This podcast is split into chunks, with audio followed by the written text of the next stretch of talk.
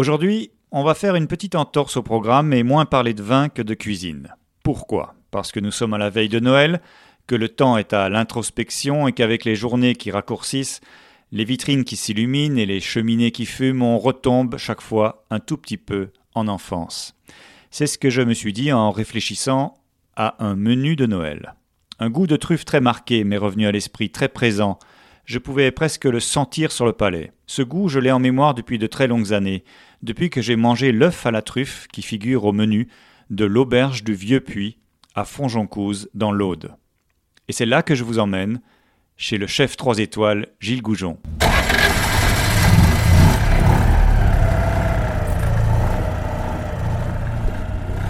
Je suis Jérôme Yagère. Je vous présente le troisième épisode d'Itinéraire bis, un podcast de l'Indépendant sur les vins d'Occitanie.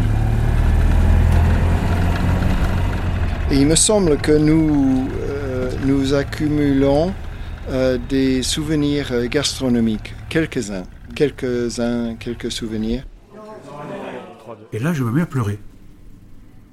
Mais tout seul dans mon coin, une émotion incroyable. Mais je, je, pleure pas. Oh, je, me rends même pas compte. D'un seul coup, quelque chose qui, me transporte quand j'avais 8 ans. Gilles Goujon, que nous venons d'entendre, achète l'auberge du Vieux Puy, dans un hameau perdu des Corbières, en 1992. Avec son épouse, il redessine complètement l'auberge, puis se met au fourneau, tout seul dans sa garrigue bordée de vignes. Gilles Goujon devient en 96 un des meilleurs ouvriers de France. Il se voit décerner sa première étoile à Fonjoncouze en 1997. La deuxième étoile lui revient en 2001, la troisième en 2010. La même année, donc en 2010, le chef originaire de Bourges, passé par le moulin de Mougens, le petit Nice de Jean-Paul Passeda à Marseille, et par l'Escale, pas très loin de là, figure aussi à la neuvième place du top 10 des meilleurs chefs du monde et se voit décerner la Légion d'honneur.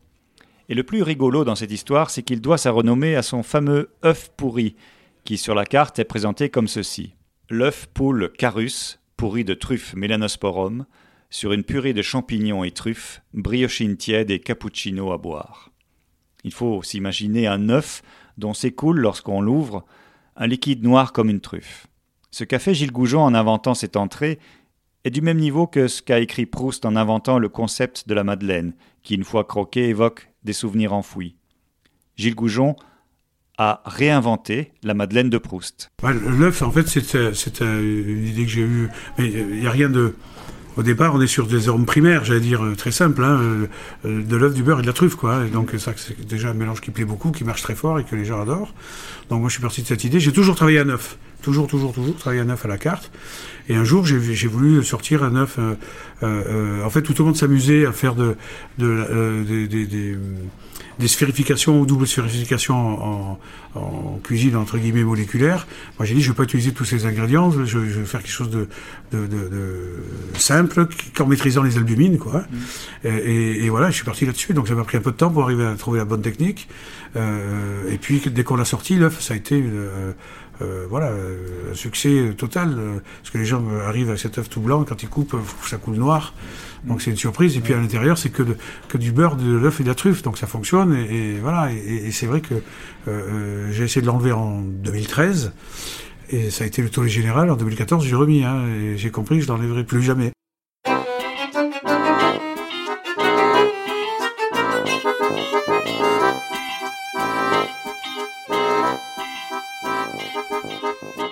La suite au menu, Petit pavé de thon juste grillé, mitonné de légumes et fruits d'été en sofrégite. C'est une sauce chaude à base de tomates râpées et d'oignons revenus dans l'huile d'olive, iodée au coquillage. Et ensuite, dos de serre des Pyrénées catalanes, cuit en cocotte à l'étouffée, aux branches de cèdre de Fonjoncouze, flanqué de betteraves et céleri, sauce maturini de Roger Verger, dont Gilles Goujon était commis puis chef de parti au moulin de Mougens. Et pour introduire tout ça, des amuse-bouches. C'est le goût du produit d'abord, ce qu'on recherche, et le goût du terroir. Ça veut dire que moi j'essaye de, de, de, dirais-je, de, retranscrire la vérité d'un produit, de pas le masquer, et d'abord d'avoir des très beaux produits. Quand on prend un thon, ben là par exemple, aujourd'hui c'était un thon euh, rouge de Méditerranée qui est gimé, donc on peut avoir plus frais, plus euh, donc déjà dans cette densité de produits, de mâches, et puis après bon là sur ce plat, on a joué sur les coquillages, sur euh, ce qu'on appelle une saufrégie en Catalogne avec du bichu, donc on, on relève ce côté iodé. Donc on va chercher euh, euh, les saveurs euh, méditerranéennes et, des saveurs marquées. Sur, sur les gibiers, par exemple, c'est des gibiers de, chasse. de chasse. Le chevreuil, là, il nous vient de, de, du côté des Angles. ça a été chassé il y a quelques jours. Donc on a des gibiers frais qui sont pas qui sont pas faisandés. Donc on retrouve le côté suave, le côté rosé de la, de la viande. et après on essaye de travailler, par exemple, les betteraves. Et ces betteraves tout simplement cuites en cocotte, aux épines de pain, avec le céleri là aussi. Et donc ça veut dire qu'il n'y a pas eu de transfert avec de l'eau, avec choses comme ça. Donc, euh, on a plutôt une concentration. Donc, c'est ça, ma cuisine. J'essaie d'avoir une concentration de jus, de goût, euh, qu'on puisse retrouver dans l'assiette. C'est pour ça qu'on a ces saveurs un peu puissantes et marquées.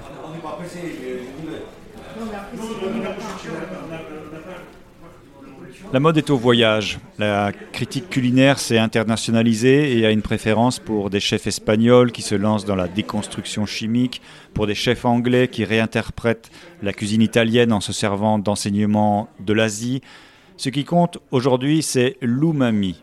On ne parle que de ça aujourd'hui, mais ça ne veut que dire goût savoureux en japonais. Donc ça ne sert à rien d'opposer cuisine du terroir, cuisine française et nouvelle cuisine mondialisée.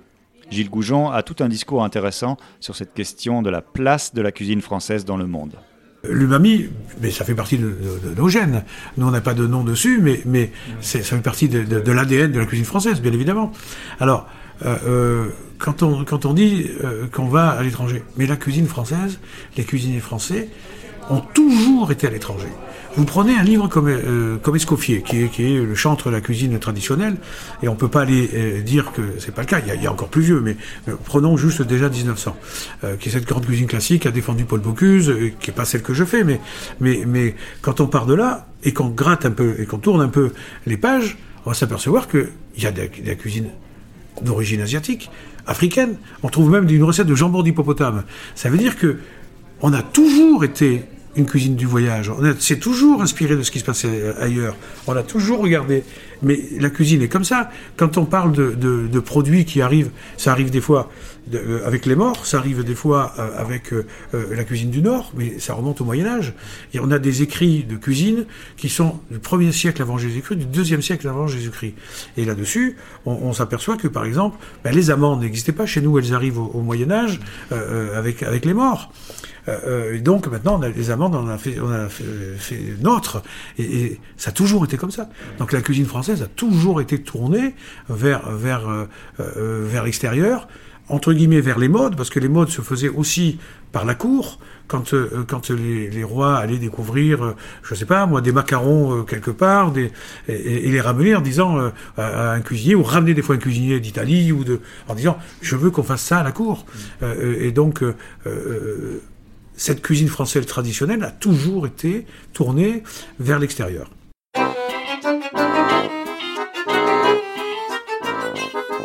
L'auberge du Vieux Puy serait-elle une cuisine de grand-mère? Donc une cuisine qui réveille le souvenir? Et un tel souvenir gustatif, combien de temps dure-t-il?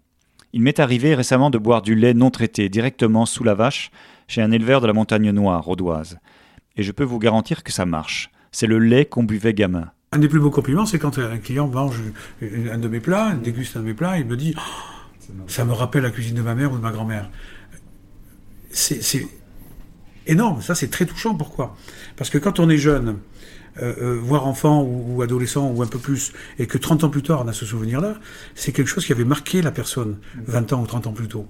Et d'un seul coup, je trouve transporté 20 ans plus tôt, c'est énorme.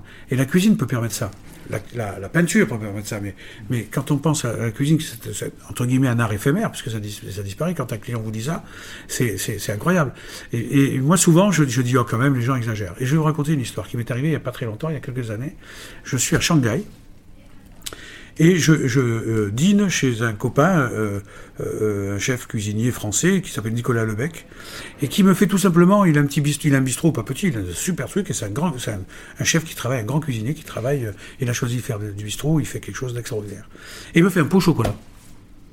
Et on est en train de discuter, euh, on est euh, euh, trois couples de, cuisiniers et leurs épouses, et on est en train de discuter, il arrive avec son pot au chocolat, et en discutant, je, je mange le pot, et là je me mets à pleurer.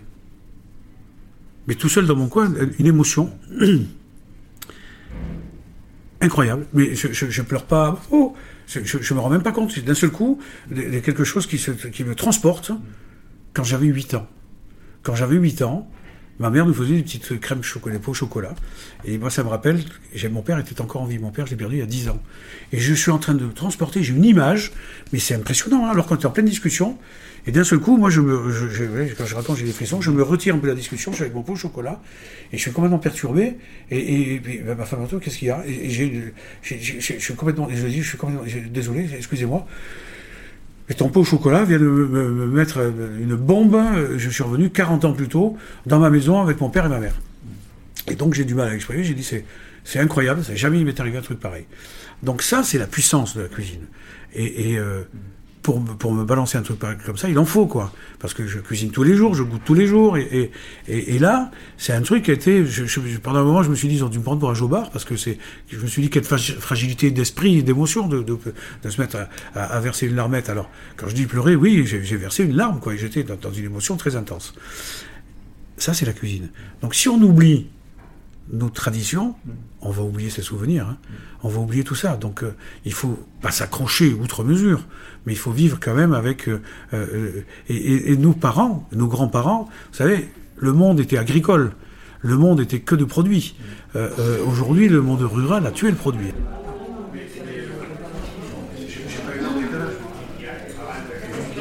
Mais pourquoi on n'y arrive plus à la maison, à retrouver ses goûts d'antan? On se donne déjà un mal de chien à dégoter des platines vinyles pour écouter les disques qui ont accompagné nos vies. Et, comme moi, à rouler en deux chevaux pour retrouver le goût de la route, de la conduite, hors des autoroutes aseptisées où toutes les voitures se ressemblent et se pourchassent. Pourquoi on ne peut pas faire du goujon chez soi, du goujon dans sa vie?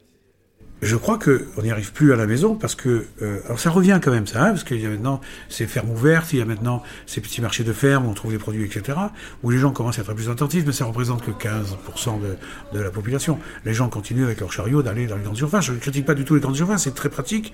Et, et maintenant, dans les grandes surfaces, on arrive à trouver de très belles choses. Mais au milieu de tout ça, quand on n'est pas connaisseur,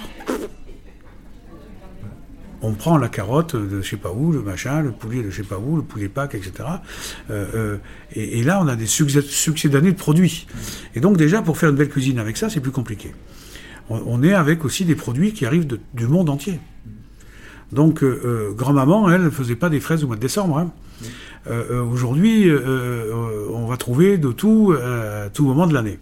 Donc la ménagère, ou pas forcément la ménagère, hein, parce que les hommes cuisinent et vont faire les courses, prennent consomment. Et, quand ils sont à la maison, eh ben, ils font pas forcément une cuisine euh, de leurs grands-parents, et, ça risque d'être, même si les gens reviennent, de, pire en pire, parce qu'il y a eu cette cassure.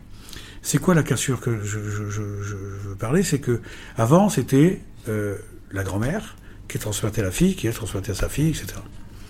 Et donc, on avait un savoir-faire. On savait pas forcément pourquoi et comment on le faisait comme ça, en tout cas, on le faisait bien, c'était transmis. Aujourd'hui, on a mis des mots dessus grâce, justement, à la cuisine moléculaire, enfin, entre guillemets, grâce, euh, grâce au travail d'Hervétis qui a été repris, Hervétis, qui a été repris, et souvent je parle de lui parce que c'est quelqu'un qu'on oublie, et c'est quelqu'un qui a fait un boulot phénoménal, euh, euh, et qui a été repris par les Espagnols. Et qui a été détourné, enfin qui, a, qui est devenu ils ont dit que pour les Espagnols. Mais... Et ils ont dit que c'était à eux. Alors que c'est Hervétis qui, depuis les années 80, travaille dessus. Hein. Et, et pourquoi je parle d'Hervétis J'ai perdu le fil, du coup. Bah, moléculaire. Euh, je, je, parlais des produits. Et, et, et, ah oui, je disais qu'on ne savait pas pourquoi euh, on faisait certaines choses, etc. Et Hervétis nous a expliqué pourquoi. Pourquoi de mayonnaise prenait, pourquoi les molécules de ci, pourquoi le chocolat, etc. Donc ça, c'est des choses, on ne savait pas forcément pourquoi la grand-mère le faisait, ou l'arrière-grand-mère le faisait, c'est ça passait comme ça les décennies et, les siècles, et sans avoir d'explication. Donc on transmettait juste un savoir-faire, mais on ne l'expliquait pas. Aujourd'hui, ce savoir-faire, à cause du monde rural, euh, du, monde urbain, je veux dire, euh, est fini. Il n'y a plus cette passation. Mm. Les femmes ne sont plus euh, à l'écoute de la maman comme, comme elles étaient. Hein. Les dames maintenant, et c'est tant mieux, sont devenues égales de l'homme, encore pas tout à fait, mais travaillent, etc. Donc non plus ce temps à passer derrière les fourneaux comme le faisait leur grand-mère ou leur. Euh, donc là, forcément, ce savoir-faire est perdu. Euh, euh, Peut-être pas pour toujours, mais pour l'instant, il est perdu. Euh, et, et le temps, le temps de, de- de préparation. On a diminué le temps de manger, mais on a oublié de dire qu'on a diminué le temps de préparation. Aujourd'hui, on cuit, on réchauffe au micro-ondes, on cuit à tout barzingue, on décongèle, on... C'était pas comme ça avant. Ça n'existait pas. On prenait le temps du mijotage, de la cuisson. Euh, donc on a mis aujourd'hui d'autres techniques, mais ces autres techniques, on les a nous professionnels. Elles n'existent pas à la maison. Euh, donc, euh, donc forcément, le temps de cuisson, de préparation n'est plus là. Euh, c'est le poissonnier qui va les arrêter, c'est le poissonnier qui va lever les filets, c'est le boucher qui va, qui va tailler, c'est le boucher qui va, euh, le volailler qui va préparer la volaille, etc. Donc on arrive avec des produits qui, qui sont déjà semi-élaborés à la maison. Et encore, quand on a ça, c'est qu'on a pris chez un bon fournisseur. Encore. Donc, on diminue le temps. Mais après, le temps de cuisson, c'est pareil. Qu'est-ce qu'on va faire? Ah ben, Attends, j'ai pas le temps, on va faire comme ça. On réduit. Ou alors, une fois par semaine, on va arriver à cuisiner. C'est-à-dire une fois par semaine. On est déjà, on a plus qu'à euh, un jour sur sept euh, euh, à, cuisiner. Donc, on a diminué ce temps. Et on diminue le temps à table. Donc, forcément, ça se perd. C'est pour ça qu'on ne retrouve pas chez soi les goûts d'antan. Et ici, pour terminer, on retrouve tout. On a mis, je crois, j'étais là avec ma compagne, on était là 4 ou 5 heures à table. Vous avez pris le temps, euh, parce que vous, vous commencez euh, à quelle heure le matin quand, quand vous êtes... euh, Oh, ben, ça dépend. Moi, je, je, je, je, je, démarre pas forcément très tôt le matin. Ça dépend des jours. Il y a des jours où je démarre tôt, des jours où je démarre un peu moins tôt, euh, euh, parce que on essaie de, de tourner.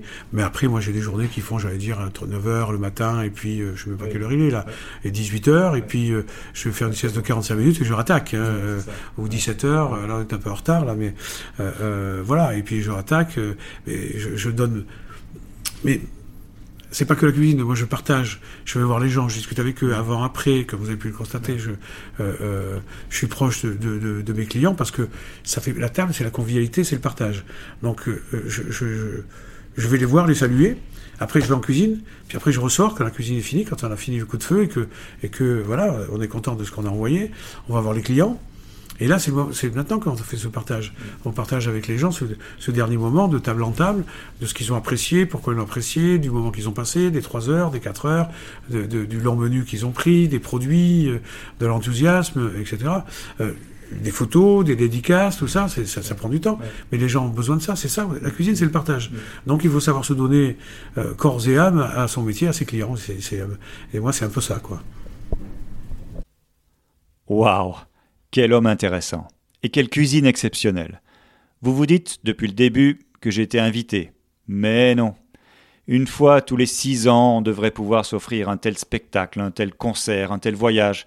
Car c'est tout ça à la fois. Alors bien sûr, c'est pas pour rien, mais c'est un voyage, un concert, un spectacle qu'on vit en 4, 5 heures. On est resté 5 heures à table.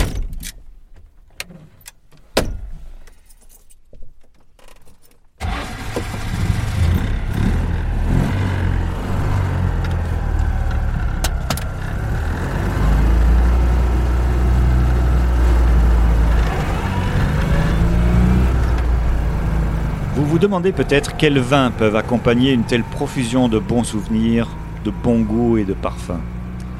Sachez déjà que Gilles Goujon est plus blanc que rouge. C'est ce que m'a expliqué son chef sommelier d'origine italienne et ariégeoise, Gianni Polito, qui nous parlera des vins d'ici dans un prochain épisode, où il sera question de cépages autochtones et donc de vins longtemps décriés, remis au goût du jour. C'était Itinéraire bis, l'épisode 3, un podcast de l'Indépendant.